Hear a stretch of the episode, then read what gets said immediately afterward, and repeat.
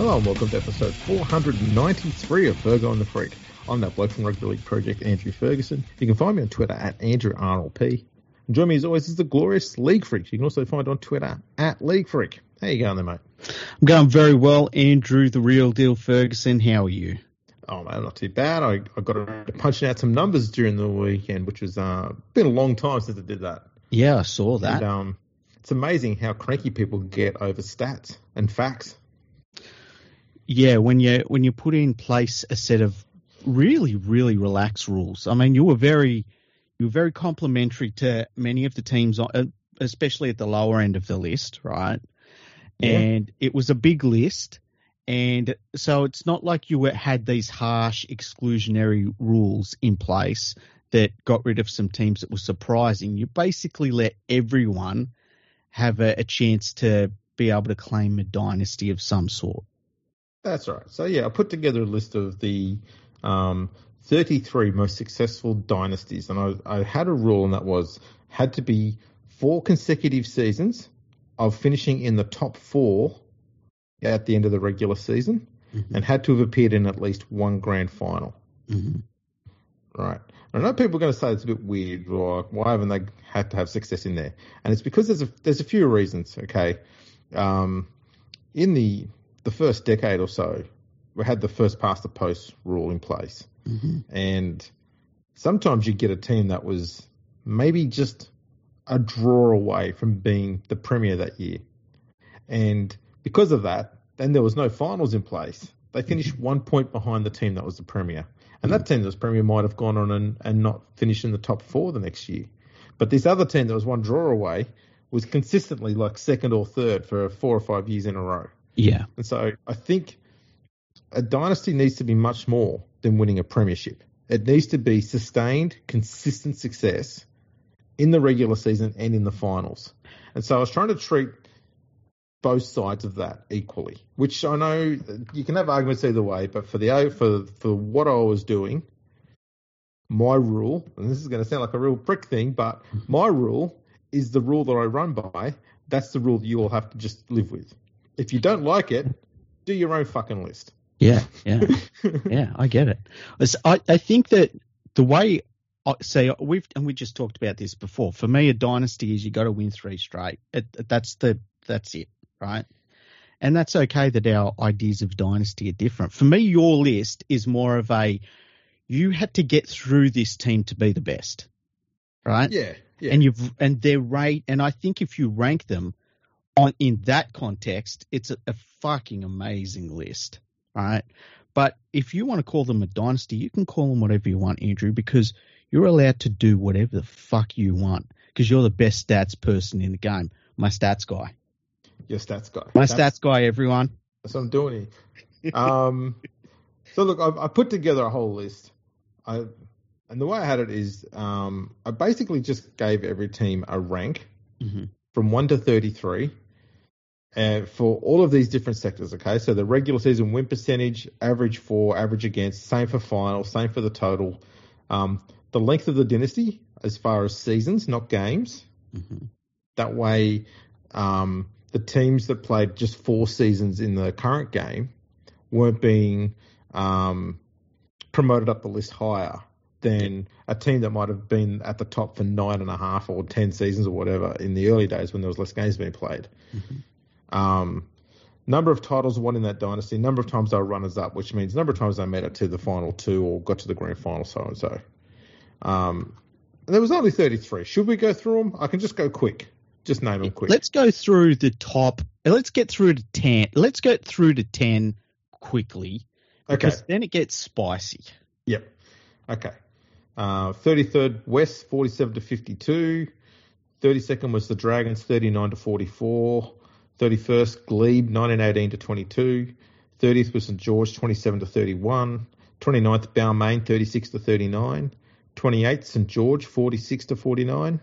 27th West 56 to 63. That was the millionaires. um, 26th Manly 2011 to 14. 25th the Bulldogs 1936 to 42. 24th Parramatta 76 to 79. 23rd Newtown 1910 to 15. 22nd Balmain 1941 to 50. That was one of the longer dynasties in there. hmm Um, I think it was only five that went for more than ten that went for ten seasons or more, and that was one of them. Um, 21st Newtown 43 to 48. 20th was the Roosters 2017 to 20. 19th the Bulldogs 83 to 86. 18th the Magpies 29 to 32. 17th Canberra 87 to 91. 16th Manly 68 to 78. 15th Brisbane 95 to 98. 14th, the Roosters, 1908 to 14, the Daily Messenger one. 13th, South, 49 to 57. 12th, the Roosters, 74 to 77. 11th, Melbourne, 2006 to 09. I Mhm. put that one in there, even though every all their titles in there were stripped. Yeah, Um, I guess because it's a go on, go on. Sorry. I was going to say, I kind of wanted to have um, a bit of a marker in there to show you, I guess, how impressive that side was, but also how even when you get to cheat, you still couldn't make the top ten. Yeah, yeah. That, and I was going to say exactly. It's a really good marker because people, I think that anybody that's been watching the game the last 20 years, they know how fucking good that side was. And we found out why. yeah, absolutely. So we're into the top 10. Okay. So 10th is South, 1908 to 18. Mm-hmm. Um, 11 seasons, four titles, two runners up.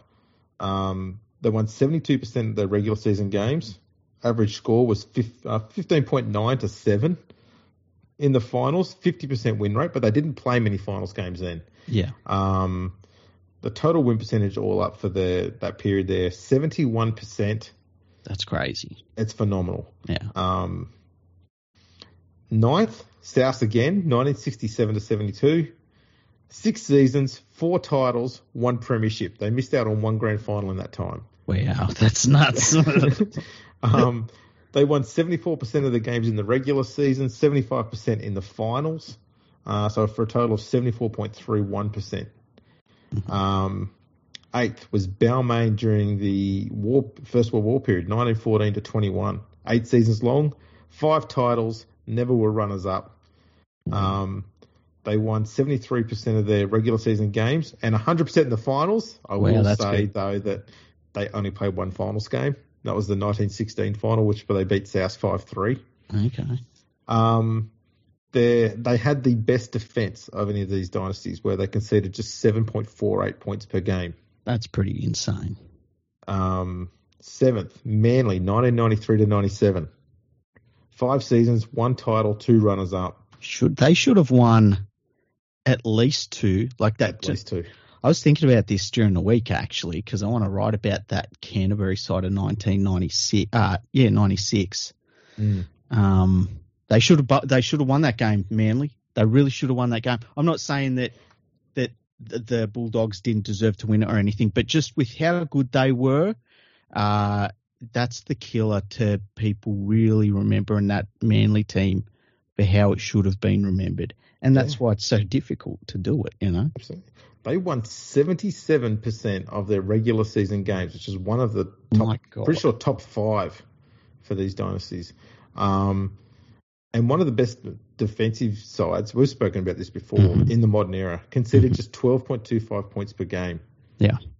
Um, sixth is Parramatta, 1981 to 86. Six seasons, four titles, one runner up. So they missed one grand final. Now it needs to be. There was something that I knew that Parramatta fans would get upset about, and that break between the late seventies, early eighties. But then I'm guessing in 1980 they finished like what fifth or sixth. Fifth. Fifth. There you go. So pretty that's sure what fifth, the yeah. break was. Yeah. Yep. Um, the thing that's impressive about this Parramatta side, okay, their regular season win percentage was 69.86%, which is still insane, Nice. but they were better in finals. And Oh, not many really? teams did that. They were 73% better in the finals. Oh, that's cool. Their defense was even better. So their overall win percentage was 70% um, in that period, which is, that's just ridiculous. Mhm. Now into the top five. hmm East, 1930 to 38, the Dave Brown years. Yeah. nine seasons, three titles, three runners up. In the regular season, they won 74% of the games. And this is not going to sound too crazy, but in the 30s, this is nuts. Okay. Their average attack, so points per game, was 23 points per game. hmm Most of the teams around that time were doing 16s and 17 points per game. hmm Like, the the better sides. So they would they were nearly two converted tries per game better than their opponents at that time. Yeah, yeah. Um, in the finals, 42%. So overall, a 71% uh, win record. Fourth place is the current Panthers side. Okay. Now, what are their stats? Four seasons, two titles, one runners up. And remember, this hasn't got this year's final system in it either. Yeah. Their regular season win percentage out of all of these 33 dynasties is the only one over 80%. And they are at 83.7%. So not just over by a little bit, they're over by a mile. Yeah. They've got the second best attack as well at 27 points per game. Okay. and- Now, look, you- that's going to happen in the modern day, especially they played some Volandes ball. Yes. Um, their win record in the finals is also the highest at 80%, other than that Balmain one where they had that one game. Yep. But for having played legitimate number of finals games, yeah. Yeah. So their overall win percentage is 83.33%. That's nuts. And it's hard to argue with the final three. Maybe the order of the next two you could probably have a discussion about. Hmm Because I thought that uh, the team that's third would have been second, and that's South from 1922 to 35. It's the sec- second longest dynasty with 14 seasons. They got seven titles and three runners up. Far out. 73.4, uh, 73.74% uh, win percentage in the regular season, 66 in the finals for an overall total of 73. hmm Second is the Storm, 2015 to 21. Mhm. Seven seasons, two titles, two runners up. They won 76% in the regular season, 68 in the finals for a total of 75.96. hmm And I mean, the obvious one is St. George, 1951 to 73, 23 seasons of constantly finishing in the top four with 11 premierships and three runners up. It's just so outrageous. That is that is Don Bradman to whoever's second best team on batting averages. That's how far away it is. It's insane. like, what would that? That'd have to be like the Panthers going through to what the 2000, like late 2030s, early 2040s, being in 20 top four. 23 years, it'd be 2042. Yeah, top four Yeah. every year until 2042. You think even if the Storm had not been found guilty of cheating the cap, Mm. and their run starts from 2006, that only puts them at what 17 years. They've still got six more to go, That's nuts. That's nuts. and they've cheated in there, Yeah, and they still haven't done it.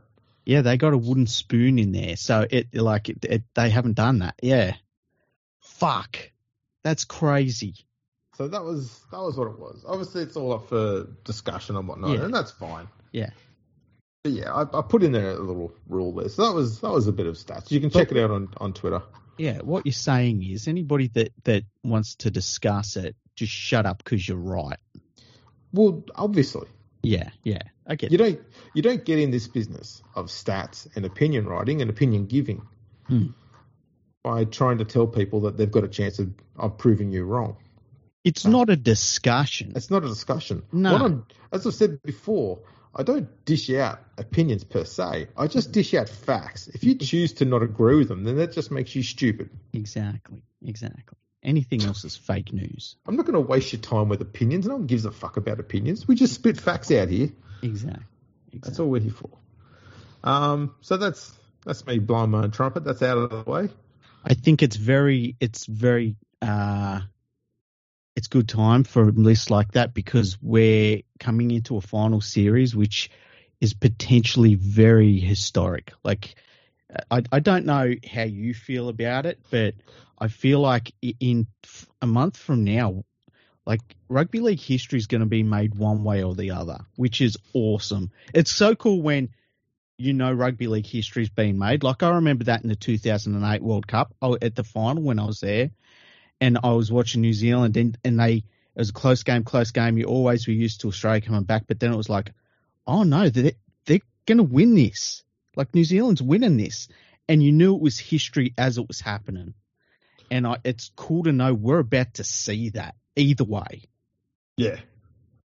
Um, I, I want to get on to one I'm going to say minor story Okay. that has the greatest headline. I just need to share it with you. Okay. NRL's ultimate journeyman abruptly leaves the Dolphins to chase his Super League dream. That's the story that had to be written. First of all, I don't think you've got to say Gold Coast Titans journeyman because that's just implied in Gold Coast Titans player. I want to leave the elite competition to chase my dream in a minor competition. Can't can't wait to go and play for Leigh. It's like um, Max Verstappen saying, "Yeah, you know what? I've, I want to leave F1 and chase, go into my dream of playing like Gran Turismo Yeah. full time on the play- PS5. That's my goal now." what the Yeah. fuck? well, I just had to get that out of the way. Yeah. Um, all right, we got some real news. Well, I'm ready to look at the finals games, quite honestly, I because think, I think we should. yeah, yeah, it's it's time. It's time. We do. So let's have a look. What's the uh, the first game we've got here on for the week? Oh, We've got the Brisbane Broncos hosting the Melbourne Storm up there at Suncorp Stadium.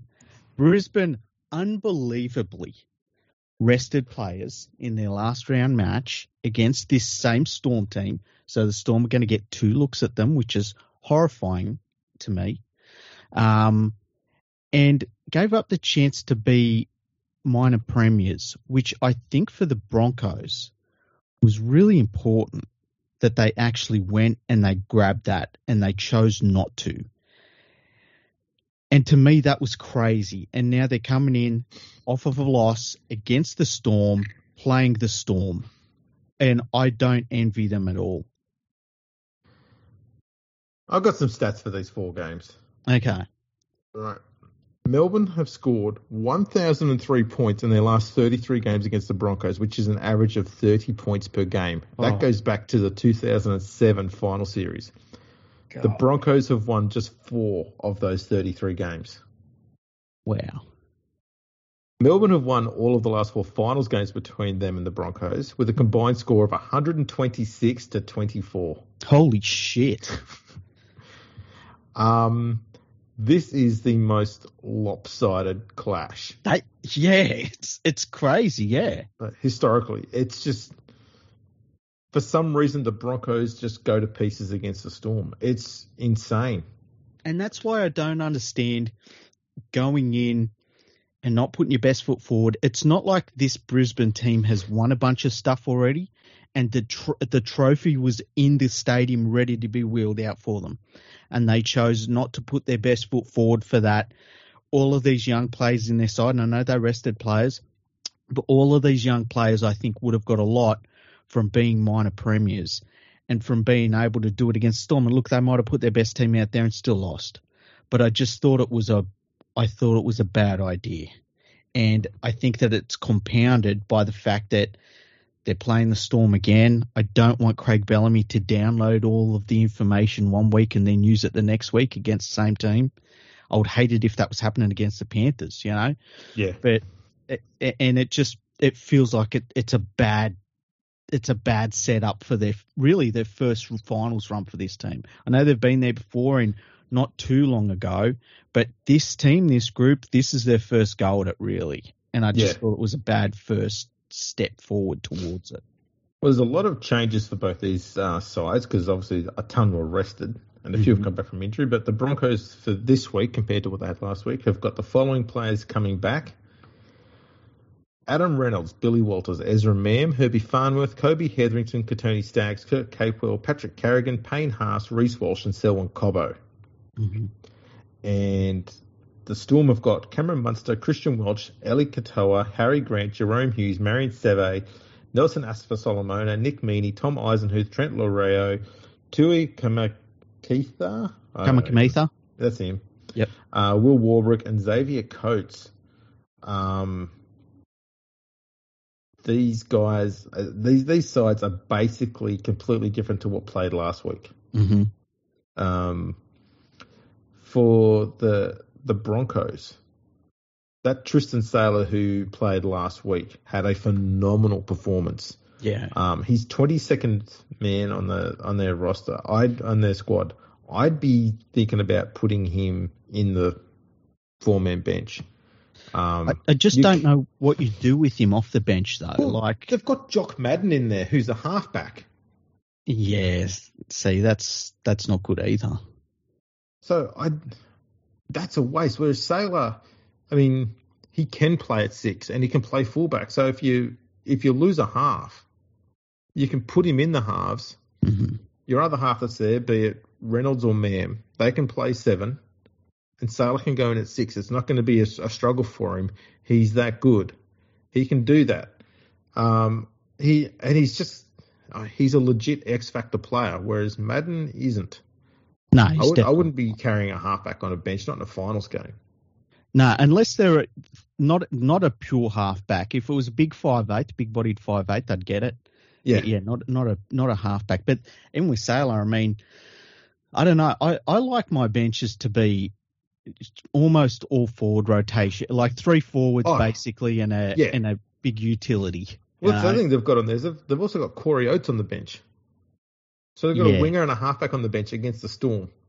Yeah, that, that if they if they actually take that, that's silly. That's bad. So we'll see. But they, we'll see what happens. Yeah. Um. So the next game we've got Hang on, who do you think's going to win? Uh, Storm by twenty-five. Wow, that's a thrashing. I, I think Yeah. I think the Storm. I think it's going to be about 32 points to 22, with the Broncos having a, a late try or two, and uh, and we'll be like, oh, the Storm are one more win away from the grand final. All right. I'm gonna write these down. See how we go. yeah, yeah, yeah. All right. Next one is Panthers versus the Warriors. Um, Penrith have won their last seven games against the Warriors, and they've won their last six straight finals games. And they've won four of their finals games that they've played at Penrith, all up. Mm-hmm. Um, Penrith are clear favourites here. Yeah, this it's you know the the Warriors have played really really good this year, and the idea that their reward for that is to take on Penrith in Penrith on an afternoon uh, track, which is going to be pretty dry to to start the game with, unless it rain. I don't think it's going to rain, but um, uh, yeah, it's it feels unfair. it feels a little bit unfair, and it feels like that they're coming in against a Penrith team, which is um, uh, like you know we saw what they did last week with Cowboys, and I feel like the, there is a little bit of similarity between the Cowboys and uh, the Warriors in that they've both got pretty sizable forward packs. Um, I think the Warriors halves have been going better than the Cowboys halves, that's for sure. And I think the Warriors have a little bit more size in their back line as well. But I, I just see some similarities in the middle of the field for both teams. And we have just seen what the Panthers did to the Cowboys in a must win game for the Cowboys. So, um, yeah. The thing I like that Penrith have done here is they've managed to rest their like a majority of their key players, Mhm. but not in a way where nearly all of them took last week off. Yeah. So this week they've got Matt Eisenhuth, Mitch Kenny, Scott Sorensen, Tom Jenkins coming into the 22 man squad they've got there. Just four changes. Mhm. Brilliant. The Warriors think- have got Adam. Fonua-Blake, Charles Nickel Clocksdale, Dallin Martini Zelezniak, Jackson Ford, Jazz Tevaga, Shaun Johnson, Tohu Harris, Wade Egan. It's I find when you if you've got to come in against Penrith, you need to make sure that everybody is ready to go. And Yeah. I I I don't know. I think for for this side, I would have liked Shaun Johnson and Toe Harris, especially, possibly even Wade Egan, to have all have played last week. If you need to rest them, do it the week before that.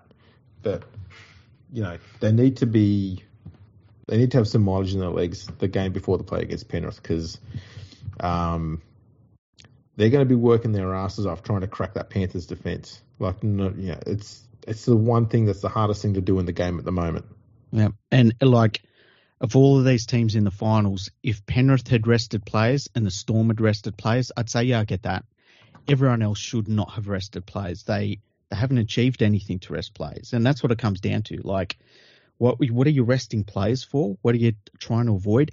I think the Jarome Luai injury scared the shit out of everyone in the competition, and that's why we saw so many players rest last weekend. I don't think we've ever seen a weekend like that where we've seen most teams that were in the finals, like that were at the top of the ladder, I'm talking about, rested half their squad. And it was interesting because I went to the Panthers game last week. I was invited by Nadine to the Panthers game. And it was interesting to see Penrith run out and they ran out their best team that they could for because they had the players that they coming back were coming back from injuries in this finals game. So they ran out their best team that they had mm. available and put one on the Cowboys. And they're really the only of the top four sides are the only one that can say they had a real good hit out last week. They are almost unchanged in terms of their starting lineup, and they're they like everyone wants to be ready to rock and roll. We know the the Panthers are ready to rock and roll, and that's the thing that gets me. And you know, the Warriors should have been in that same position where they were like, we come in, we put it put on a good performance in the last round, and now we're ready for the finals, and here we go. And instead, they put out half a football team against the Dolphins and got smacked. And I just think it's a real bad way to go into a final series against a team that, like, Panthers know what they are. You know, they've got no questions about themselves, but there's a lot of questions about this Warriors team that they don't know about themselves, and none of us do. They might go out there and prove that you know doesn't matter about finals experience for the, their side. They'll just go out and get the job done. But we don't know that, you know, and it, it's going to be interesting to see how they they do it. And it's the toughest test. They've got the toughest test, and it feels a bit unfair on them. Yeah, I'm going to go um, Penrith by 14. 14. I think that I think Penrith will win. Um, I think they're going to win 38 points to 14. I was just doing margins. you on 38 14? 38 14, yeah. You're going a big one here. Yeah. I, I think what will happen is it'll be very much like last week's game. Pretty close early on. Uh, the Warriors get a good run of it. And if they don't start cracking Penrith, it'll just it'll be like last week where Pen, the machine just starts. They start wearing you down. Yes. Um, okay. The next game.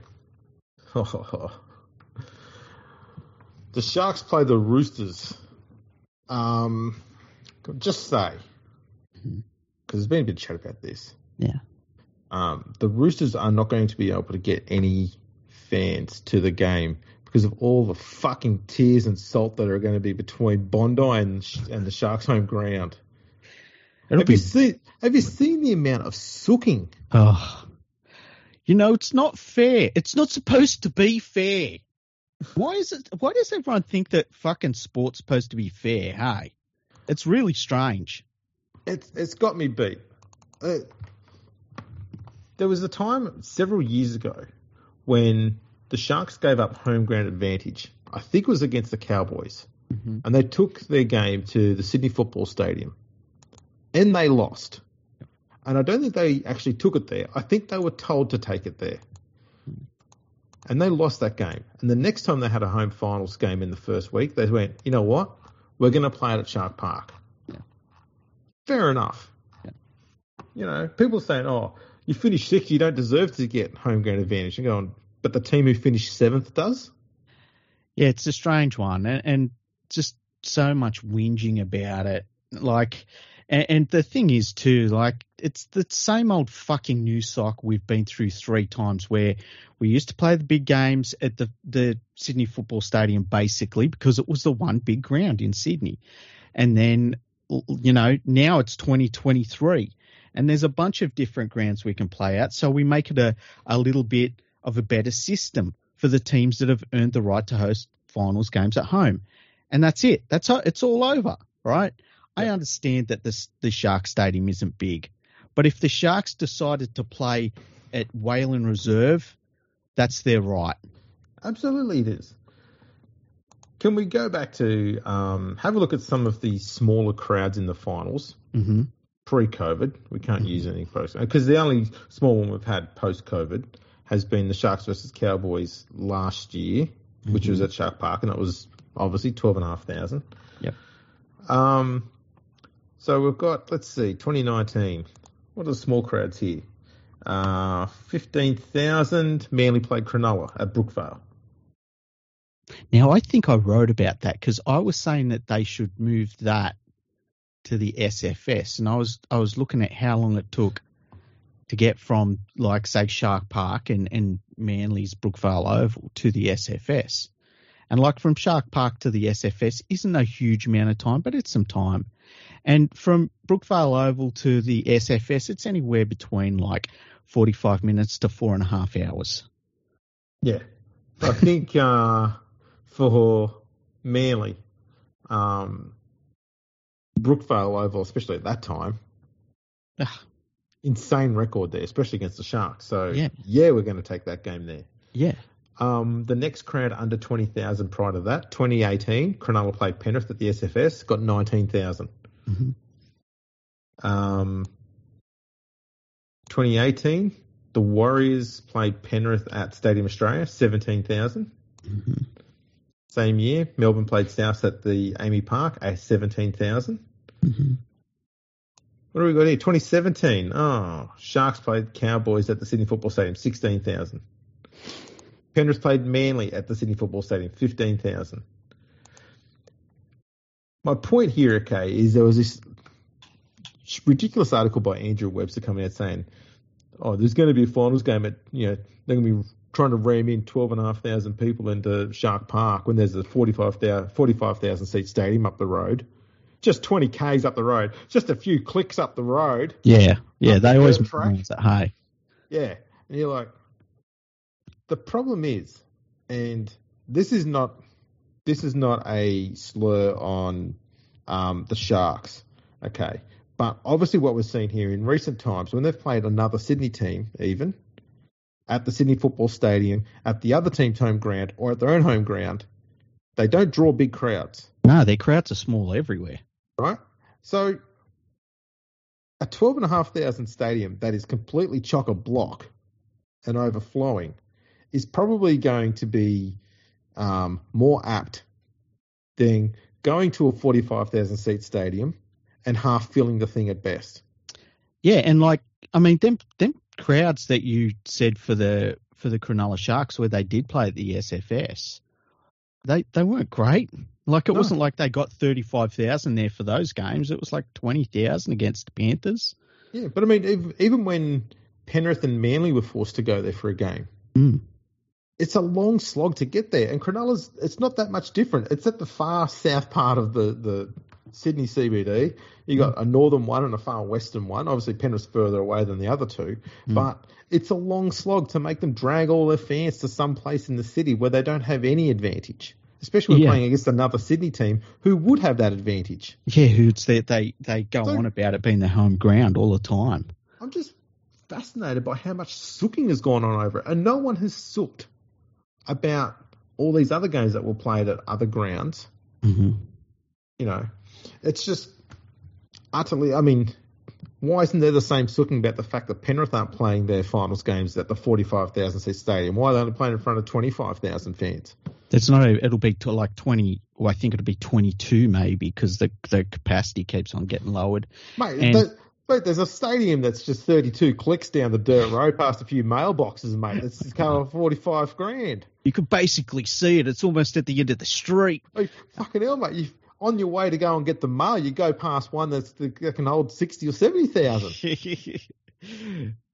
it's look. I think the only reason I, I think the only reason they didn't say it about Penrith is because the Shark Park is so dramatically smaller, and it was kind of that they had their focus and their their trigger point for people, and they went with it. And so, and like that's the nuts part of it. Yeah, and people the same argument could apply to Penrith and any other team that's playing at the home ground that's not Sydney Football Stadium or, you know, Allianz. I mean, even Parramatta. Parramatta's, you know, their new stadium doesn't hold 45,000. They don't complain about them playing there.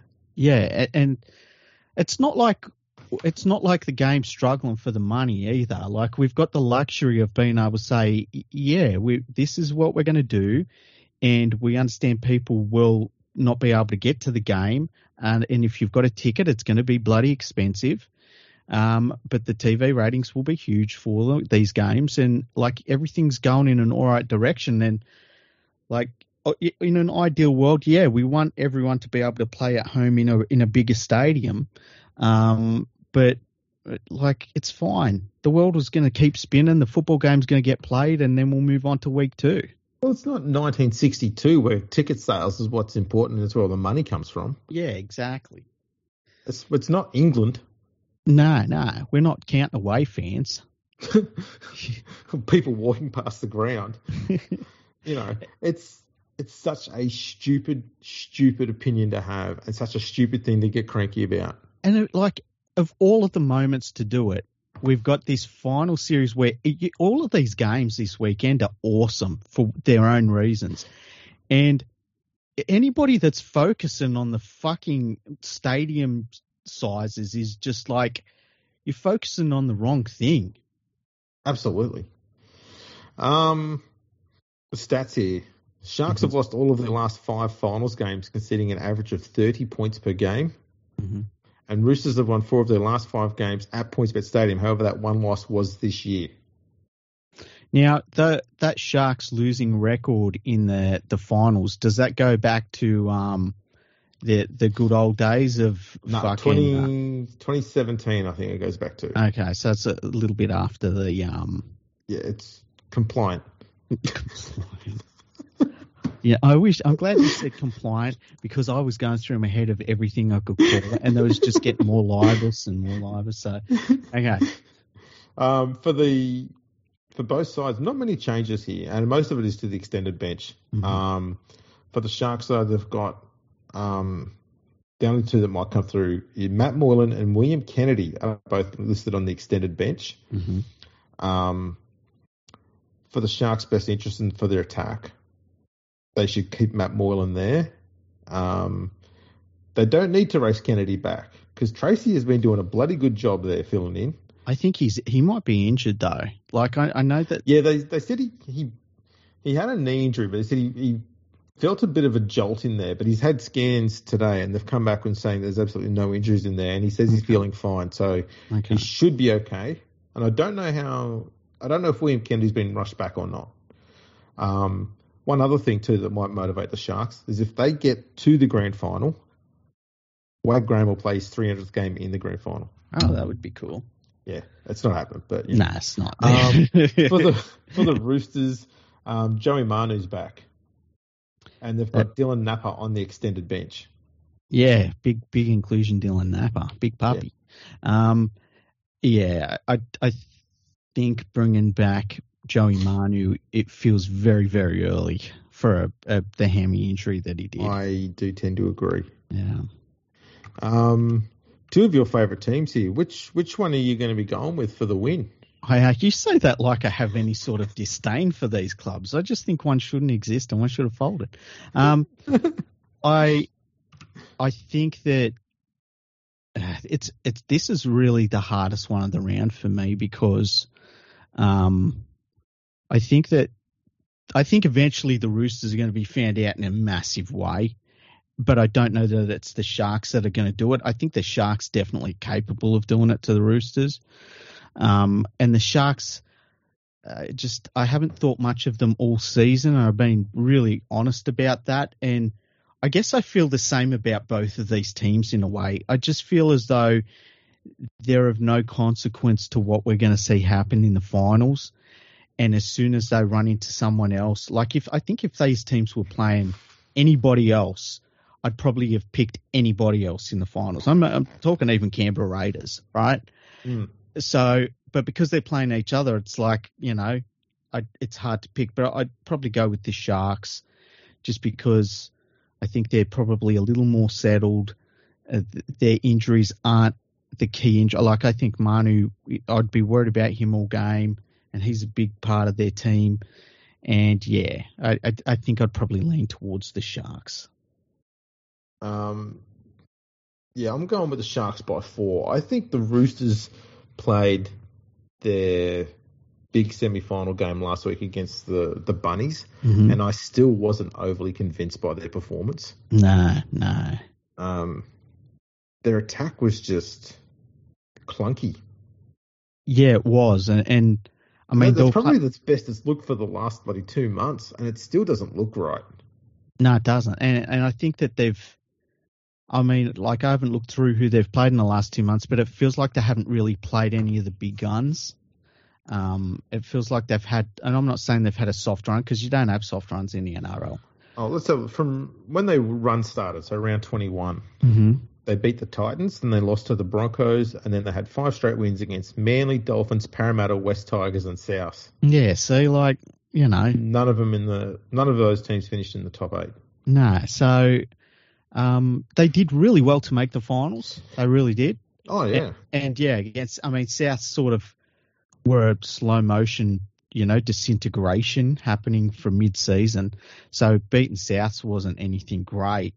Um, but we'll see how they go. Like this is a real 50-50 game. I'm probably just leaning towards the Sharks and I'm gonna say Sharks twenty one and the Roosters fourteen. Ooh. yeah. I think it's probably going to be a close one. Um, the last match on Sunday, Knights versus the Raiders, Sold out. sold out. Um, this is the first time these two sides have met in the finals match. Oh, really? There you That's- go. That's kind of random. Um, the Knights' last home final game and also their last home final win was in 2006. Wow, that's crazy. And the Raiders have had five wins in their last eight visits to uh, McDonald Jones Stadium against the Knights. They've both brought like I know, I know Croker ruled himself out, so that's a big blow for the for the Knights. Um, I'll tell you I- what, Mm. the way he's been playing at the moment, I think um, the Raiders would be better off without Jordan Rapana in the side. I- I Craig Norenbergs is a really big fan of the Raiders, and a couple of weeks ago, and I like him. He's one of the journalists I like. I think he's a human being. But a few weeks ago, he said, "Is Jordan Rapana the best winger the Raiders have ever had?" And I just had to. I, I wanted to find a rocking chair and just rock back and forth in it for about eight hours because the guy is a fucking disaster zone. Like, and he Oh. do- does his disasters at 1,000 miles an hour, which is a credit to him, but they're fucking disasters, you know? I've, I've always said about him that you will get every week. You'll get 30 minutes of really, really top quality football out of Jordan Rapana, and then Mhm. 50 minutes of some of the most insane fucking brain snaps you'll ever see. Yes. Like Paul Carriage would be watching him play and rubbing his forehead, rubbing his temples, going, "What the fuck?" Yeah. Man. Have some fucking composure. think, man, think. What are you doing? Be a professional, Jordan. Fuck. Have you not played this game before? This isn't the time to lose your fucking head. There was a moment, like key moment last weekend against the Sharks. Mm. A kick was put in. It went along the ground, and um, got off the top of my head. I think Jamal Fogarty turned around and he was standing there, not too far away from the ball. He was not quite in reach, but he's standing there as kind of like going in the line of the ball, but he's blocking it. It's a grubber. hmm And for some reason, the ball is still like two, three meters from the from the Raiders line. Rapana decides to slide in, and his knee digs in, and then he doesn't slide far enough, and the ball just bounces away from him, like gleefully just pops along, and the Sharks score from him. You're going, what are you? Why are you diving like that? You've got a Hmm. blocker there to keep the defense away from you a little bit, give you a bit of a buffer zone. Like every other fullback picks that up. They'll either try and hurt it over the sideline if it's going too fast, or they'll pick it up. Why are you sliding? Like, especially sliding in with your back to the defense. Yeah. The first thing they're going to do, even if you take the ball cleanly, they're going to push you into your own in goal because you've got no momentum and no way of keeping yourself into the field of play. So you may as well just pick it up safely. Yeah, and, and like Jordan Rapana is the sort of guy that it will be in position at fullback, who will get to the ball in plenty of time, give maximum effort getting to the ball, and somehow completely miss the ball, slide over the sideline, and someone will just pick it up and score, and no one will be near them. And you're like, how the fuck did that even happen? I don't know. Yeah, it's that's the sort of stuff he does. He is, he is. I find him so frustrating to watch because you can see him do some remarkable stuff within the same minute that he does some remarkably insanely stupid stuff, and you're like, mm-hmm. how does how do Raiders fans watch him, let alone think of him as being one of their best ever in any position, in, or even put him in that conversation because he is hard work to watch. He well, is yeah. he is the Raiders version of um, David Nofoaluma. He, he's part of the problem. oh man, he's he he hurts my soul when I watch him play. Like, and the look that he makes after he's done the clanger too is just oh, priceless. Oh fuck, I've done it again. Or oh come on, that's not right. he's looking at everyone as if to say, you, it's as though he's almost watching himself play, and he's like, yes. "Can you fucking believe that shit it had just happened? That's ridiculous," you know. oh, he hurts me. He hurts like he would have if if there was a moment that Jordan Rapana would, should have been involved in, it's when the Storm won in 1999 with the head high in the last seconds. Like that should have been Jordan Rapana coming across and, you know, coat hanger and who was it, Craig Smith, so, yeah. something like that. And eh, yeah, instead of Jamie Ainscough, that should have been Jordan Rapana. That's entirely a Rapana play right there. That 100%. oh man. Um, Sebastian Kris is also ruled out, obviously, because he got suspended for five weeks for a. I'd say, I'm going to say this in all honesty, an accidental but ugly spear tackle. Yes, complete. I think completely accidental. One of those things where you you get a good you get a good leverage on a player, and you just he doesn't weigh anything oh, just, at that point. You look at the mechanics of it. The guy he tackled, um, Katoa, Mm. He was stepping away from um, from Kris as Kris was tackling, which meant all his momentum was going away from him. And Kris has tackled him like both arms around the waist, and he's like pushing him, but because because the bloke he's picking up is moving away from him, all the momentum is pushing away, and it's going with the momentum that Kris is coming to tackle with. Mm. So when he's tackling him the way he has, he's always going to get lifted into the air. And I reckon for most players, as soon as I get them up there, the idea is try and get them flat, horizontal, not yeah. pointing down. Yeah. And I think there's a bit of the he's trying to get a bit of that mechanics in there. And the one thing that worried me is that as he's going down to the ground, um, Katoa's ducked his head, and I've gone, "Oh fuck, don't do that." Yeah, I freaked out. I freaked out as that tackle was happening. And I was and... so glad he just stood straight back up, and I went, "Yeah, fuck," because I mean, we all know that that's what Alex McKinnon did. Yeah, and it's, and it's an instinct thing, but he ducked his yeah. head as he was being plowed, not not straight down, which was mm. probably the saving grace for Katoa here. But McKinnon was being plowed like speared in at a forty five degree angle. Yeah, his one was he his one was uh McKinnon's one was and he had a lot of players in that tackle as well, the yeah. McKinnon one, so he had a lot more weight and stuff. It wasn't just his own body weight. It was like, I mean, it must have been hundreds of kilos, you know. Yeah, and um, all his momentum was being used against him as well because yeah. you know they were tackling him in the direction he was running. Yeah. Um, but, but, yeah, I, just I freaked out on that one on the weekend. That was just like, oh my god! I, and yeah, as you said, when he bounced up, it was like, oh, that could yeah. be so bad. So fuck. It, like I don't know if because it's weird. Some some people listening to this podcast won't have played footy before, and there are moments in tackles where you get the right leverage and just things work in the right way where you can tackle a player and it doesn't matter how big they are or small they are compared to you, they weigh nothing for a, a moment, and especially that was like. Yeah, especially if they're stepping away from you in the direction that you're coming at them from and tackling them. They basically are. They basically have no weight. Yeah, and so you can and that's why.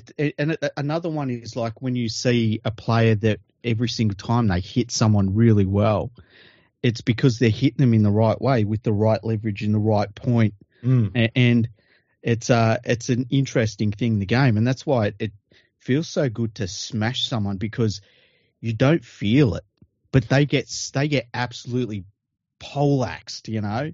Yeah. And that's why players get they. I mean, even the professionals, they if they smash someone, they get pumped up about it because it feels good to smash someone. Oh, yeah. And yeah, that was one of those tackles that it just you could see he weighed nothing in that moment, and Yeah. he could have he could have done whatever he wanted to him. And unfortunately, the momentum and everything it took him neck first. Uh, Like uh, the thing that was going through my head as he was in the air was like neck, neck, neck, neck, neck. You know, Yeah, that's the only yeah. thing I was thinking.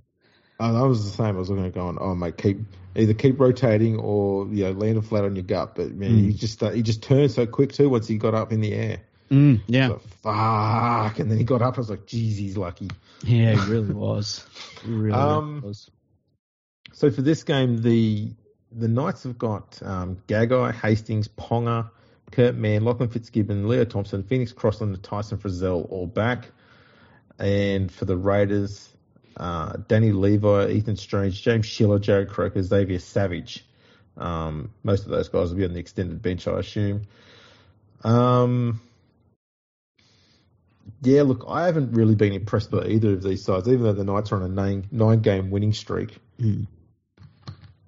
Um, and they haven't been playing bad, but I don't know. I just haven't been overly impressed by what they've done. Um, the It feels- Raiders, Feels a little bit like what the Roosters have done, but with a Yeah. bit quality. a bit more polish. Yeah. The Raiders, um, I, I, it feels to me like they were just given a wild card entry into the finals. yeah, How can you have a points difference of over a hundred, you know, negative hundred points and make the finals? I'm pretty sure I, I found one because I was talking about this with people on Twitter. I found one where the Raiders were minus 170. That's right. Yes. Yeah, and it was in the it might have been 2005, something like that. No, it 2000. was it was earlier than that. It was when I'm pretty sure it was the year that the Bulldogs had their points scrapped.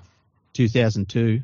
And yeah, yeah, it was. Oh, that would make sense. Yeah. So the Bulldogs um, lost 38 points and they went down to last place, and it pushed Canberra from ninth up to eighth because Okay. Canberra had 10 wins from 24 games. Because I was just I wasn't looking at the overall table. I was just purely looking at top eight and like negative negative for and against. There was a, a few years, uh, I think it was a few years after that, might have been 2009 or something, where the Cowboys finished in third with one seventy, which was like weird. Yeah, I, I remember that one too. That one actually, I think that one was a bit more recent, wasn't it? I see because I stopped at a certain point, stopped going through them. So I think it was before I stopped at I think 2011 or something. I could be wrong. No, it was, it was 2007. Yeah, I thought it was a bit Okay. more recent than that. Yeah, yeah. Um, yeah, they were third, and they conceded 618 points. yeah. Crazy. It's nuts. Um, but yeah, that's it's pretty bad performance defensively by the Raiders. I think I did the stat earlier, which you know, in an earlier episode about how most of their wins have been by you know six points or so as the average winning margin, but the average losing margin is by about 20. Yeah, and and like, uh, and I remember when we talked about them, and it's like if you blindly gave, say, someone like you, and said, okay, you, you kind of know the margins and all that for the all seasons. This team had this many points scored against them. Where do you reckon they finished? This team had this for and against. Where do you reckon they finished? All of it sort of points to them being like a, about twelfth place on the ladder. But somehow they're there. They made it. Yeah. Um, I'm not. I I literally don't know which way to go with this. I'm I'm thinking I'm I'm going to go with the Knights. Mm-hmm. but I think that this will be, uh, if, like if the Knights win this, it'll be their last win for the year. Um, Yeah. The Raiders though, are capable of getting the win if it gets down to a, a, a real grinding affair in the middle. The Raiders will get get over the top of them. Um, I don't think the Raiders' attack has enough flair or variance to trouble the Knights, so they've got to rely on playing a grinding footy game through the middle. Yeah. but momentum's a fucking beautiful thing coming this time of year. So I'm I'm going to go with the Knights by three points. I, yeah, I look. I think that uh, I worry about the Knights because Hastings, I feel as though, is coming back probably early, and I think Ponga is definitely coming back early, and I can Oh, see, he certainly is. and yeah, and I could see where they like either one or both of them don't uh, like it's five minutes into the match and they're walking off the field. Like, and I hope it doesn't happen, but I just feel as though that would be wouldn't be a shock, and that would really derail the Knights. But at the same time, this Raiders team has zero composure, and they're poorly coached. And Ricky Stuart has been, you know, moving his side around and and deciding that players that he's moved from other positions are not longer no longer suited to those positions. I mean, to have the Jack Wighton thing is weird, and I just say yeah, I, like that. I'm going for the. I think the Knights will win. I think it'll be. I think it'll be a high scoring one. I think it'll be 28 to 22. Knights win. Well, there you go. Well, we've agreed on who's going to win all the games. Yeah. Well, we're Yeah. experts. That, that is true. That is very true. Let, can we Um, talk about if if the unexpected happens? The unexpected. Okay, so say A blackout. we just forfeit the game at that point, don't you? It's just No. unless it's play sixty minutes and that's it. There's got a result. Otherwise, it's the game is not um, it's null and void. No, you, you play Oh, a the- bit of you play a bit of it a few days later. Oh, okay, Yeah, the other that sounds bit. stupid, Andrew. Who would come up with that idea? England. um, okay, so say say the Panthers lose, and everything is open. Like you don't know in the finals until it happens. Say the Panthers lose. Uh, do we know who they would be playing? Um, yeah, we do. Where's the uh, uh, ladder predictor thing? Where is it? Don't. Oh, you can still do it. Right. So Penrith loses, Yep. and who else are we going to have? What other results are we going to have? Well, Brisbane let's uh, versus Storm. let's say okay. Let's say the Storm go through because it's. That I mean, it's hard with all them stats in their favour. Like, okay, let's say Shark- Sharks Roosters. okay. Let's let's say the Roosters win. Okay, and Okay. Knights Raiders. And let's say and let's say the Knights win. So we've mixed it up enough. Okay. Next week it would mean that the Panthers play the Knights and the Broncos play the Roosters. Okay, so Panthers Knights would be interesting, and, and Broncos. I think the Broncos would walk through the Roosters. So if Penrith lose, they'll be playing either Newcastle or Canberra. the, the the Raiders do not want to play. So the Raiders, the poor Raiders. Let's pull one out for the Raiders. so as I said, like Oh, are you there? I lost you. whoever wins I, that I game, lost you have- from. a- I I'm lost you still for a moment. Okay, I'm still okay. yapping away. Okay, go on, go on. I was just saying that's kind of why I was looking at it and saying. Uh, um, I remember looking at that match, thinking whoever wins that Knights Raiders game will be the last win they have for the year because they will be playing against either the Warriors in New Zealand Mhm. or Penrith in Penrith. Like That's- good fucking luck. Yeah, yeah, you're fucked either way there. Yeah. Um, and so the the winner out of Sharks Roosters will be playing against the loser of Broncos Storm. A- And I think that for both of those teams, they're fucked there. Yeah, look, the thing is, I think, I think the Broncos have. I know. There's something about them that makes me think there's a bit of them that seems like they're a bit more beatable than the Storm and the Warriors. I, No, you know what it? I tell you what it is. I tell you what it is. Right. So the the Panthers and Storm, we know what they are. We they've got the experience. They've like they tick all the boxes. Panthers and Storm. So let's put them to the side. Mhm. Difference between the Raiders and the Broncos. This is kind of their first run for both clubs, right? Yep. All the expectations is on the Broncos, and the, there's not expectation on the Warriors. The Warriors are like, oh, you know, yeah, you're here. Like, let's see what you do. Whereas the Broncos, the thing is like, okay, you're here now. Go and do it. Yeah. It's a it's a bit of it. It's a slightly different outlook for both clubs, but the pressures that come with that are very different. You know, the the Warriors can go out there and throw caution to the wind, and if they lose, man, it was a great season. They had a great run. If the Broncos lose, then it's like, well, you fucking lost, and you Yeah. lost the minor premiership, Yeah. and then you just now you just fucked again. You know, so that's a, a big difference, and I, I think that's what it is. I think you're right. Um, because I think both the Sharks and the Roosters potentially are capable of beating the Broncos. Really I- But in the finals, I don't rate either of them a chance.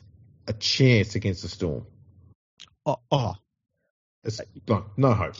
it, No. it, But it the Broncos, get embarrassing. Yeah. I just think the, the there's just something about the Broncos that feels like there's there's parts in the games where they can be a little inconsistent, and sometimes they just they will play a little panicky at times. Mhm. And I think the Sharks and the Roosters are, I'm not saying by much, can be a little bit more composed. The Roosters certainly can because they've got a lot more experience there. Mhm. The Sharks' attack is a little bit more varied than the Roosters and can throw a few more things at the Broncos' defense. And the Broncos' defense is kind of like their attack. It can get sloppy for small moments in games. Mhm. Um, whereas I don't see that as being as big an issue with the Storm or the Warriors. It's obviously not an issue for the Panthers. So the Broncos are just, and I'm not talking about, you know, 20 or 30 minutes per game. I'm talking about, you know, five, 10 minute spots Yeah. where the Broncos can be a little bit sloppy in attack and or defense. And in finals footy, it, sometimes the, the form you've had during the season to get to the finals becomes irrelevant because you're playing a different beast of game now. Mhm. And I mean, the Roosters are a better side on paper than seventh. Not by much, but they're I'd, I'd say they're a better side than the Knights and the Sharks. That's, you know, if, if we're looking at them on paper, they should have finished higher than both of those sides. I don't know. I, I I I haven't rated the Roosters this year. I know, but do you genuinely think that the Knights are a better team on paper than the Roosters, though? On paper, I don't think there's that much of a difference between them. I honestly don't. Uh, I, I think the Roosters are considerably better than the Knights on paper. Okay. Okay. Yeah. Yeah, I, I Um, just there's a lot of those Roosters players that I just don't rate. A whole heap of them. Like, I'd also say that okay. this is probably going to be if they don't make some genuine changes to their roster within the next year or two, hmm this could be their last genuinely threatening run in a final series. And I don't think they're going to be genuinely threatening, but I don't think they're going to be stronger next year or the year after that without some changes to their, especially their pack. Mm. Yeah. Um, they've got to make some changes soon and, and start refreshing that squad and that roster. Yeah, I mean, they- Um, people people have gone on about their pack, and it's like, oh, they, you know, Jared Waerea-Hargreaves leads them and stuff like that, and it's like, they, it doesn't matter. They're not good. like, I know they've got uh, Lindsay Collins in there. He's a good Yeah, player, but Very he's, good. he's, he's, you know, You can't play lone hand in the forwards in this modern game. Exactly. And like, I I just look at what the Panthers did to them, and it was chalk and cheese. You know, Yeah. there's there's a difference between be, being an actual good pack and people just saying it. Now, um, now we've got the final stat out of the way. Oh, I had a few more questions. Oh, okay. Go I for it. got a few more questions. Go, go more. Go for So- it. So, uh, uh, some of the interesting things that the the big one for me, right, is this: Yep. the Storm win. They're one Mhm. win away from the grand final. Okay, Mhm. they then put the Broncos on the other side of the table. That's right. Yeah. So the Broncos would have to win then their week two game, and if they won that, they would then go through and potentially play the Panthers if the Panthers beat the Warriors. And the Broncos, even when they were crap, would play pretty damn good against the, the Panthers. Like they, the Panthers had had to win some fucking games against the Broncos, even when the Broncos were terrible. Um, and that stuck with me a little bit. And if that was the case, didn't it just turn into an armchair ride to the grand final for the fucking Storm? Oh yeah. So that, I mean, that, Storm like are positioned pretty nicely at the moment, and I think Yeah. they know it. yeah. And, To be able to get your away finals match to be at Suncorp against a team that you absolutely dominate at that very ground, it's basically a home game. mm, yeah, What a win that is! it's huge. And the other thing is too that comes out of it, and I know that there's a lot of other people that probably think I'm dim- dismissing their teams when I talk about the Panthers, but I'm just going by recent results in finals games. You know, anything can happen in this finals series. I don't know. That's why we're going to play the games. But if we ended up with a grand final that was Panthers versus Storm, it would feel a little bit uh, Panthers versus Raiders early '90s, getting one back on them. There'd be a little bit of that in there, uh, and damn, that would be a game. That would be a fucking game. I reckon that's probably now become the most likely outcome. Yeah, so do I. And yeah, I think they're the Storm are the only team capable of pushing the Panthers. I agree. Although I do worry about the Broncos a bit, but I I agree for the most part.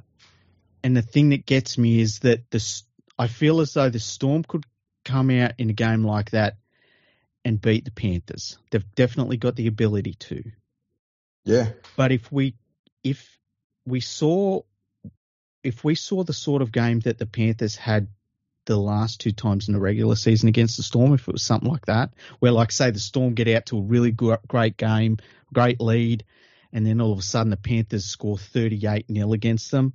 If we saw that in the grand final, I, I don't know how to rate the Panthers if they they were able to do something like that. Like I would just turn the, I'd just say, Andrew, you tell me what you think, because it'd break my brain. It would. Um, I was just looking at the ladder. Mm-hmm. Do you know where the Raiders rank on their points difference? Just on points difference, do they rank? I'm going to say, what did I say, about 12th? Lower. Really? What, 14th? 14th. The only teams that've got a better points difference than is the Tigers, the Dragons, and the Bulldogs. Even the Titans are better. And they're minus 126. The Dolphins minus 111. The Raiders were minus 137. Hang on, is that right, or did I, did I get that wrong somewhere? No, no, that's that's right. Yeah, it's insane. It, I think that I've just realised something that you need to look up. Mm-hmm. The most consistent team in Australian rugby league history in terms of where they finish on the ladder, because I think it's probably every Gold Coast team.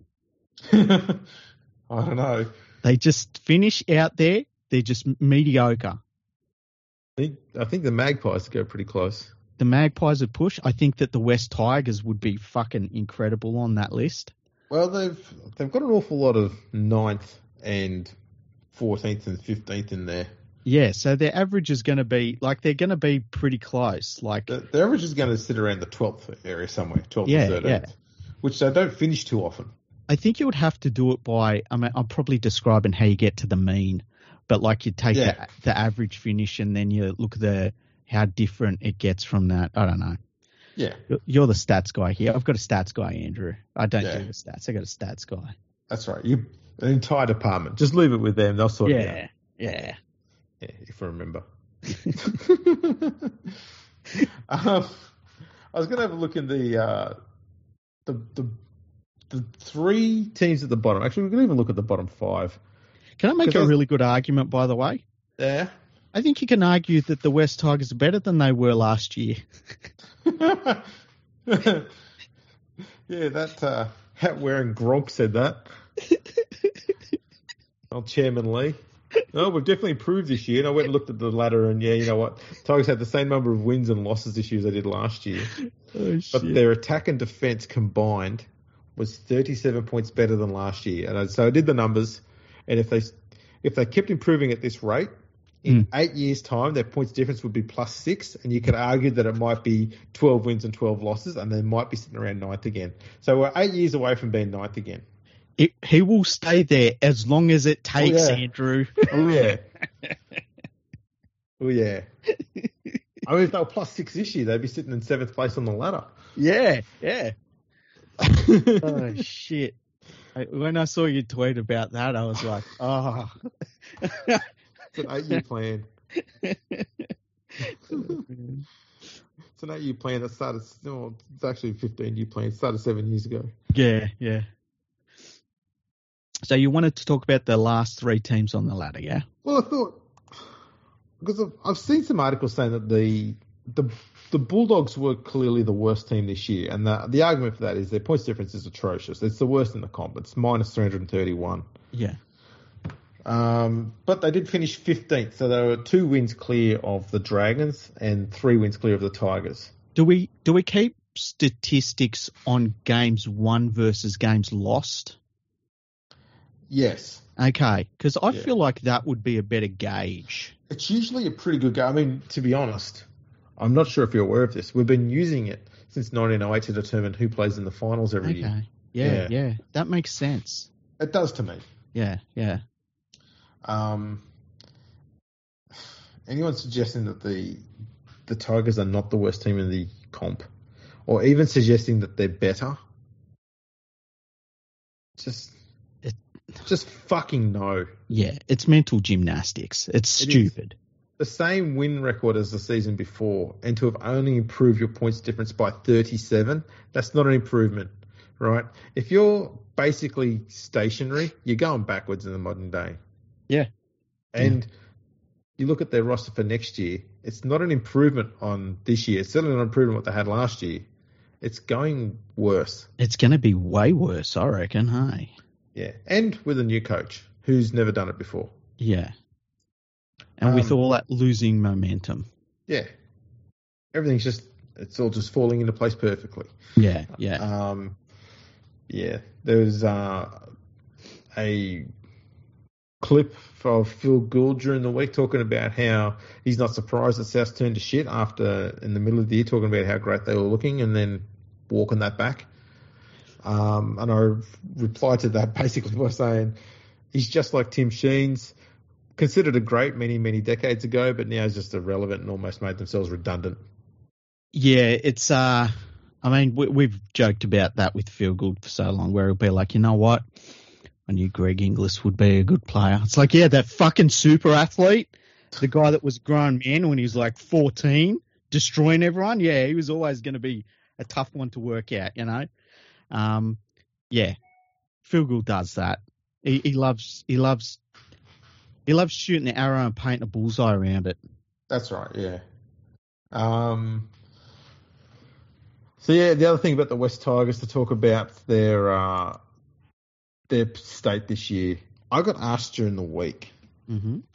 has a team ever come last and got the you know, got the wooden spoon, and the following year gone one position worse or worse than that and still got the wooden spoon? Mm-hmm.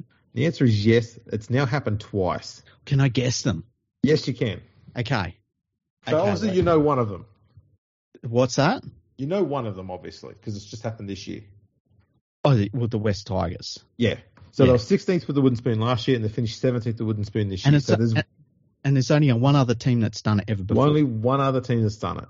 Okay. Uh, So you've got to be thinking about years where I know, I know, I know. a team got the know, wooden spoon, and the year after that, I'm, Expansion.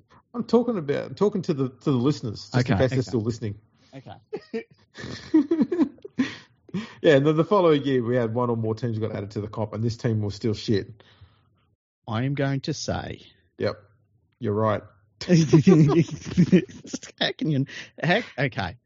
No, I'm I'm starting to go through, and there's I've got a couple of options, Okay, but I think I'm I'm probably right. talk talk us through your options. And Okay, so here's what I, here's let me talk you through my thought process, and then I'll give you an answer. Okay, Yep. my thought process. Feels like a game show. Go on. my thought process. Yep. 1995, four teams come in. Okay, Mhm. some of them weren't too bad. Uh, I could see. I mean, Souths were terrible during that time. Wests were Wests. Uh, the Gold Coast maybe were Gold Coasty, but they're they're just mediocre. They're never really absolutely dreadful. I'm gonna say, I'm gonna say Wests. It is West. Yep. But it wasn't from those years. Ah, what years? Because in 1994, Balmain got the wooden spoon. Oh, really? Wow. Only their fourth wooden spoon. Hang on. Ni- what about 90, 95, you mean? Yeah? In 95, I'm pretty sure the Cowboys finished last. Yeah, but. Oh, okay. So it was just finishing last. I thought Yeah. it was like finish last, but then you get worse. So you got to get a, yeah, so you, you've got to get the wooden spoon in both years, but the second year, you Oh. have to go down an extra spot on the ladder. Okay, okay. Yeah. You can have a second crack if you want, but it is West. It's Wests, and would Yeah. it be. Oh, man. I'm going to say in. Uh, I'm going to say in like. When did Illawarra come in? 82. 82. I'm going to say 82. It's not far off. 83. 87. 87. 1987, West finished last. Yeah. And then 1988, we had three new teams come in, and they still Oh, finished yeah. last, and they got the Okay. wooden spoon both years. Yeah, yeah. So they went 13th and then 16th. So they did it worse than the West Tigers. I just realised that Wests probably would win that consistency thing Yeah, because they've sucked for the most part. absolutely. They've also got the record, the Magpies, of being the only team to go from being having the wooden spoon to being the premiers in consecutive years, Mm-hmm. and they're also the only team to have done that in reverse.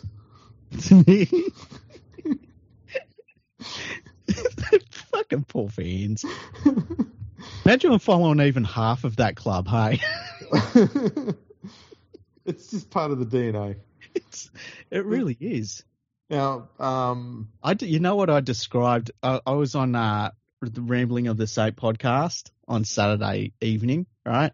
yeah, and it was, we were talking about British Rugby League uh, for the most part, and we we touched on the West Tigers, and I, I said that the West Tigers, it's like having a tiger skin carpet, and you can smell something really bad, and you kick it up and lift it over, and there's a dead rotten magpie under it, and you're like, oh, that's the smell. that's pretty much it. Yeah, Except there's a lot of magpies that are dead underneath it. yeah, exactly, Yeah. exactly.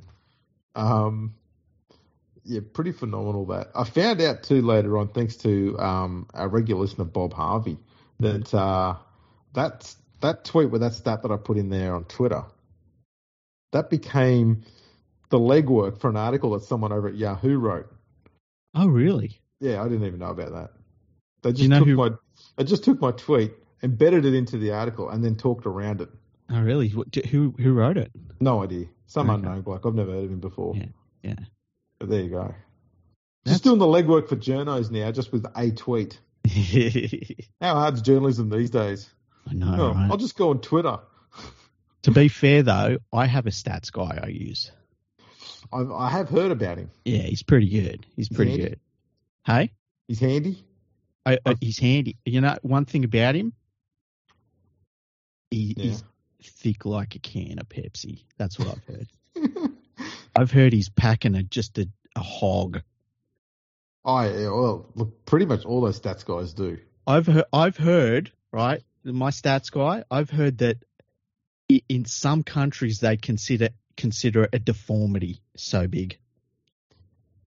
That's that's very true. Yeah. That's very true. Um, look, I've I've heard similar rumors. I can't argue with it. Can't argue with it. Um, impressive. Just the word on the street. Yeah. Um, it's part of the reason why you can do so much typing too. He's basically got three arms. Yeah, yeah. Yeah. Fucking helps. tripod. Yeah. Kickstand. that's that's the word going round. Um, also heard he charges a fuck ton as well. Not not for the stats work.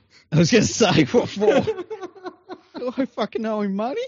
I don't want Checks him to the mail. strangle me with anything. Checks in the mail. yeah. You'll believe you. Don't worry about it. Um, well, we, we, touched on a uh, issue with the uh, the English Rugby League recently. Um, Leigh versus Huddersfield. Okay, can you ta- now can you take us through what happened, then what the outcome should have been, and then what the idiots at the Rugby Football League decided to do? Oh, this is this is phenomenal. This one um, broke new ground. Let's be honest. Yeah. Um. So, uh, this is phenomenal. Okay, the match was abandoned in the 48th minute. This is between Leigh and Huddersfield due to a floodlight failure. Mm-hmm. So all the power went out. They couldn't see anything. Um, so this game was it started on Friday, the first of September, and so they suspended the game on the 48th minute. The RFL then decided um, the match would be resumed on Sunday, the 3rd of September at 3 p.m. So the match was resumed 42 hours after it started. Mm-hmm.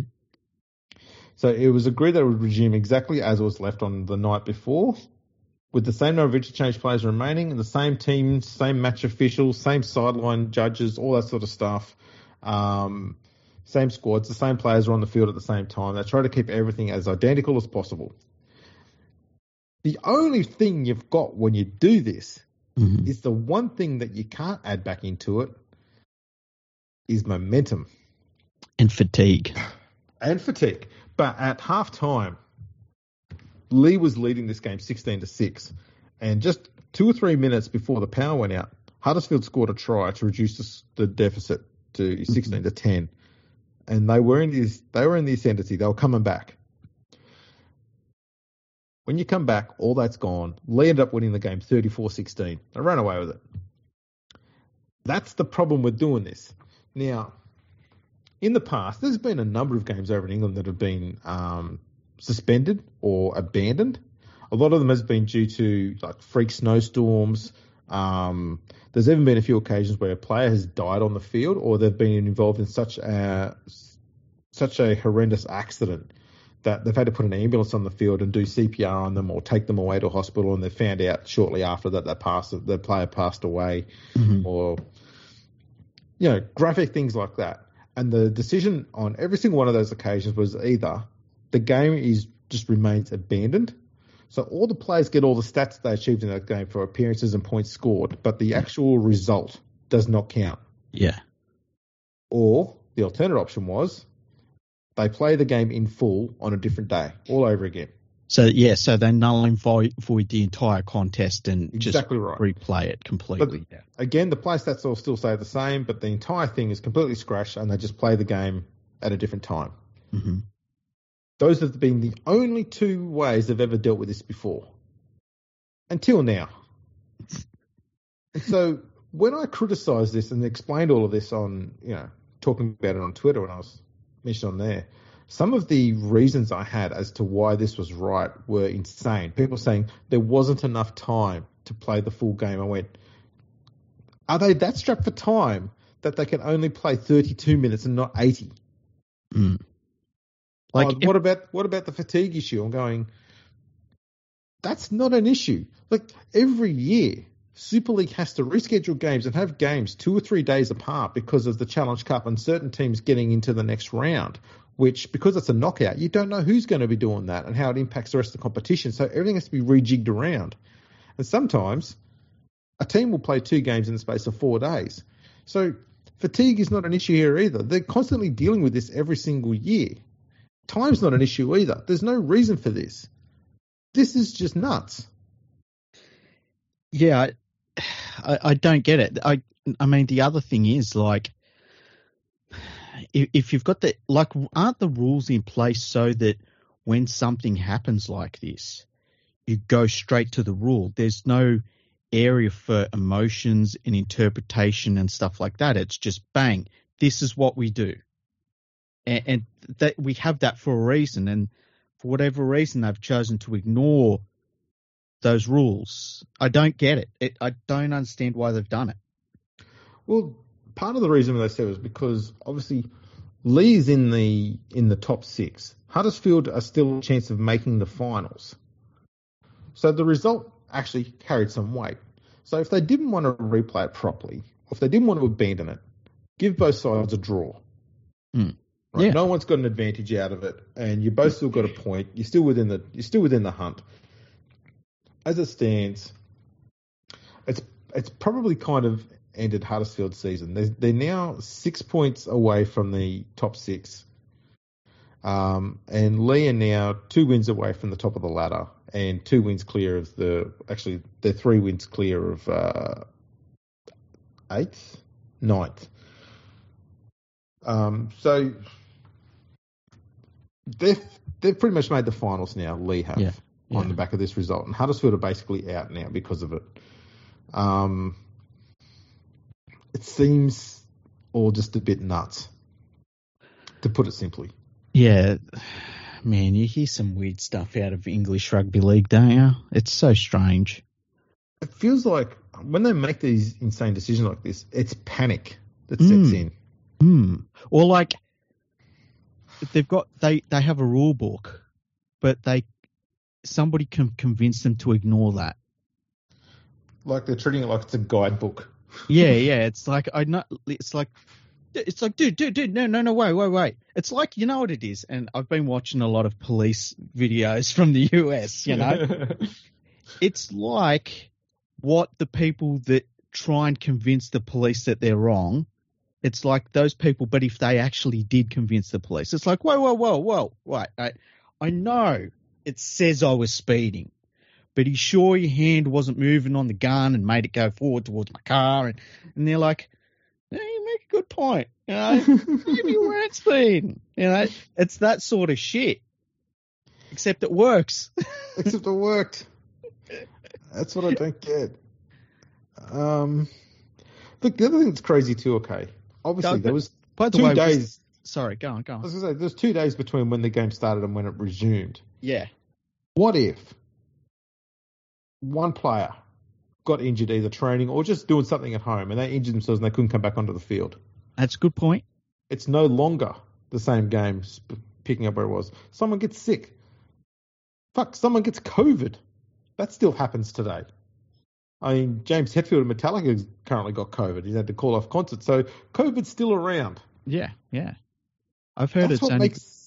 I've heard it's only got a survival rate of ninety nine point nine nine percent as well. There you go. Um, the five G is good. Still is. Still is.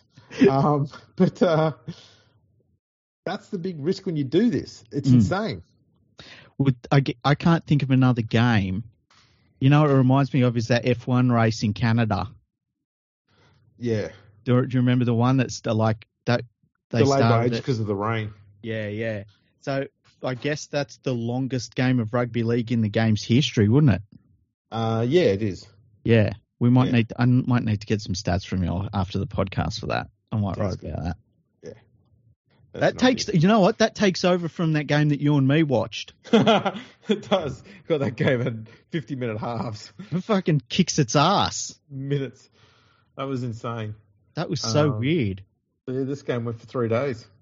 The weird thing about that game was that like it wasn't just like watching the game and being like, I feel like this game's gone gone a bit long, you know, ten minutes long. It was like they've been playing for another thirty minutes. I'm sure. Like Yeah. it wasn't a s- small amount of time. And no one stopped to ask the referee. Oh, well, we just keep going then. Yeah, it was very strange. oh, it's brilliant footy. That. Yeah. Um, anything else we need to throw in? Not that I can think of. Just uh, the only other thing I can think is is just how utterly putrid the journalists were this week. As soon as the finals start, they all start like just doing Whinging. their regurgitation of shit. Um, Whinging. and- yeah, and as you said, I mean, you brought up Andrew Webster before. Like, I I think that he goes into that Andrew Johns, Matt Johns thing of like, if they say something, the opposite's probably the way to go. Exactly right. Fucking sucks. Yeah. Um, yeah, it, it, baffles me how they, they get to the finals and you think everyone would be getting excited and they sit there getting more and more fucking miserable. Yeah, and like people fucking let themselves be dragged into it. I know. I don't get that. I know. It's nuts. That's what I was thought. That was the that was the driving factor behind me putting up that dynasty stats thing. I just wanted to get people talking about football, current and past. Yeah. Like, don't get drawn into this shit. And people wanted to debate with me about what a definition of a dynasty was. It's like, why do you distract yourselves with the point that doesn't matter? Like, look at the teams that I've listed in. You can talk Yeah. about which ones you think are great, which where you think they could move to, and which ones should be higher up or whatever. I'm happy for that discussion. Yeah. Don't debate with me. Don't try and prove that I'm wrong about something that's subjective. Yeah, yeah, and like the, there's a laid out statistical I like, know, but it's- for it. But that's that's what modern journalism does to all stories. Instead of actually looking at the actual story, Hmm. let's whinge about some picky little side issue that's really not that relevant. But we'll make that bit the big part of the story. Yeah, exactly. I, t- I tell you one thing. Uh, when I tweeted about like we're gonna we're- in a month from now, we'll know if the Panthers are one of the, one of the best teams of the modern era or like one of the great teams if they can win three straight. And um, I had somebody say, "What about the Parramatta Eels?" And then they they suggested that this Panthers team would smash the Eels with all things being equal. And I was I said that like I don't like to do that sort of rating because they're completely different eras.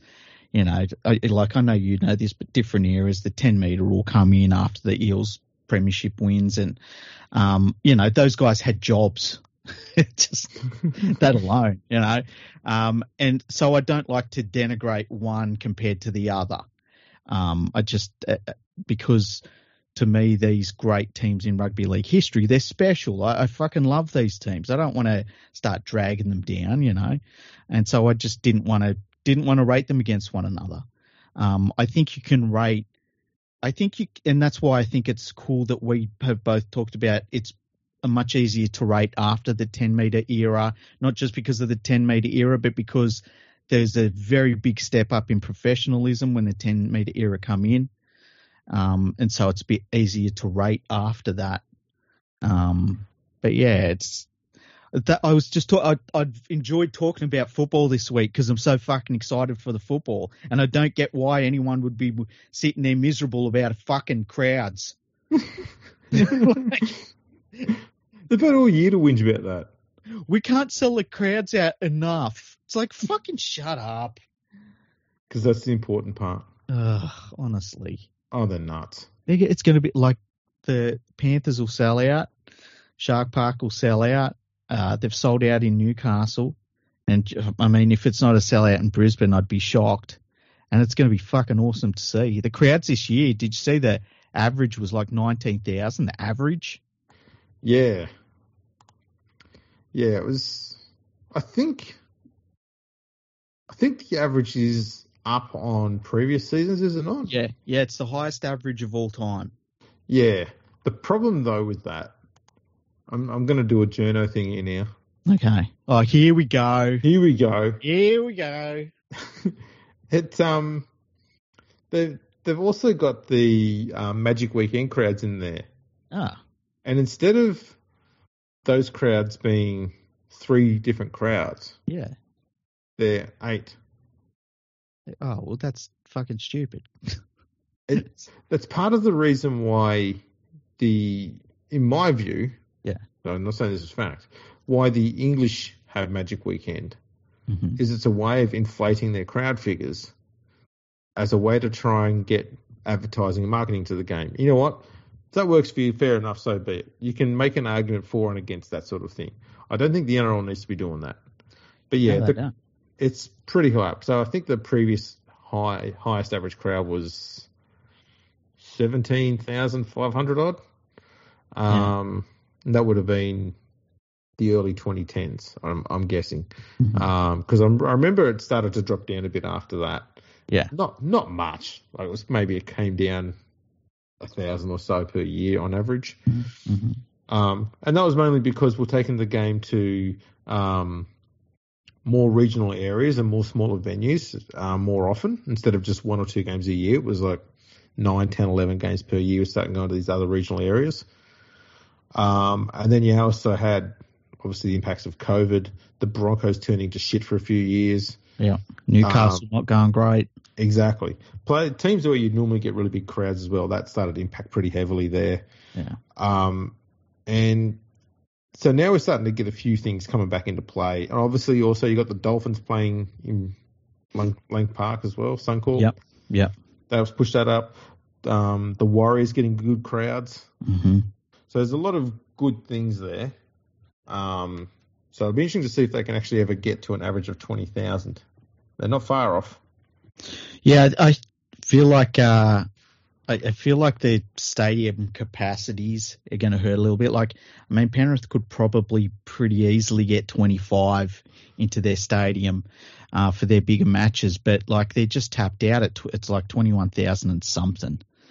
Um, which is unfortunate, you know, and the Sharks with 11, you know. I was going to say with the Sharks, if they're smart, if they're smart, right, they'll sell every single person that's got a unit there. Just you've you've got a membership, right? We'll just count every single one of you as part of the home crowd figure, Yeah. right? Because you can all by rights look out your window and watch the game. Yeah. So essentially, you're all part of the crowd. Do you have family and friends that live in Australia? We can give them memberships too, and they can. They've contributed to the creation of your eyes, so they all count as well. You know, next thing you know, the show got average home crowd of about 354,000 people per week. Be great. What would you feel like living over the top of a stadium like that? I'd hate it. Why? Well, I'm not a city person to start with. oh, you know, sometimes I forget that. Sorry. yeah, yeah. yeah. Yeah, you would fucking hate it. Yeah, it's all right. Yeah. Because you have the bright lights and the fucking loud noise, and I just go, "Can you all just fuck off?" I'm trying to watch the game on TV. I'm I'm used to living I hundreds of kilometers away from any football game. true, true. Like they, all these fucking people are getting in the way of me being quietly out here in this cow shed up to my fucking elbow in this cow. All right, it's just That's right. annoying.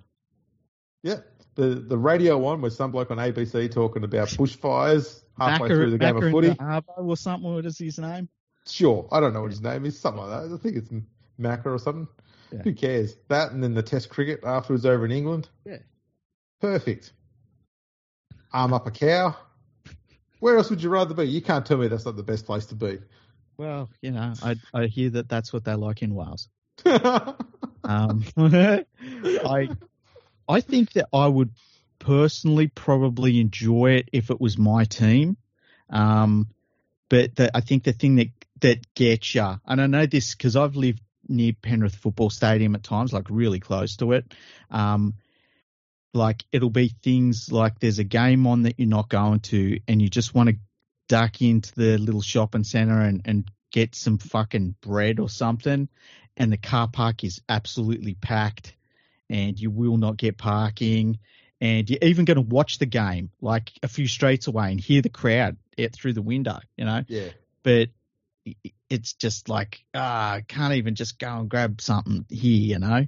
So I would find that um, there would be times where I'd sort of go the opposite way from the stadium and get a feed at like Red, Red Rooster or something, or the Maccas, the, the not the Panthers Maccas, the other Maccas. But yeah, anyway, this is life stories with League Freak. really important shit I'm bringing you. My eating habits during Panthers games. Absolutely. Can I That's just say, oh, it's being there, being there, Nadine invited me, being there to see them win that minor premiership, really special. That was so cool that day. I mean, is it that special though? I mean, you can just go and see and do it next year. Well, well, yeah, I mean, lock us in. Like, look out, St George, here we come. But you got to start. Oh, we didn't talk about Andrew Abdo. Oh, what what's he, what's he done? Did you? You haven't seen this. No. Uh, so Andrew Abdo, first of all, he took the he took the shield up to Brisbane. Brisbane didn't win it, so he brings it back to to Penrith. And like Nadine's looking around for him, and she's like, "He better be here. He better be here. Or I'm going to complain." Right? She f- sees him in one of the boxes. I don't even know how. Nadine's got an eagle eye, right? So well, I mean, she's she's keen to punch on, and I mean, she's been training for a while. violent. Yeah. So, so she sees him, and then so we're having a laugh about him. Anyway, he goes out for the to- trophy presentation, and he starts his word soup. You know how he's got word soup Yes. that he goes to. Yes. So and so he says like, uh, he says I'd like to acknowledge about fifteen separate times. But it's like I'd like to acknowledge the Penrith Panthers. I'd like to acknowledge how good they were this year. And then he's like some really interesting things about this season. The Panthers are the best team in the league in terms of having the possession. They had 3% more than any other team. And He's he's, done his for, homework. right, he's, he's waiting for the applause or something. I don't know. Wow, he's done a stat. And I, I like, I looked at Nadine and I was like, well, that's cool, you know.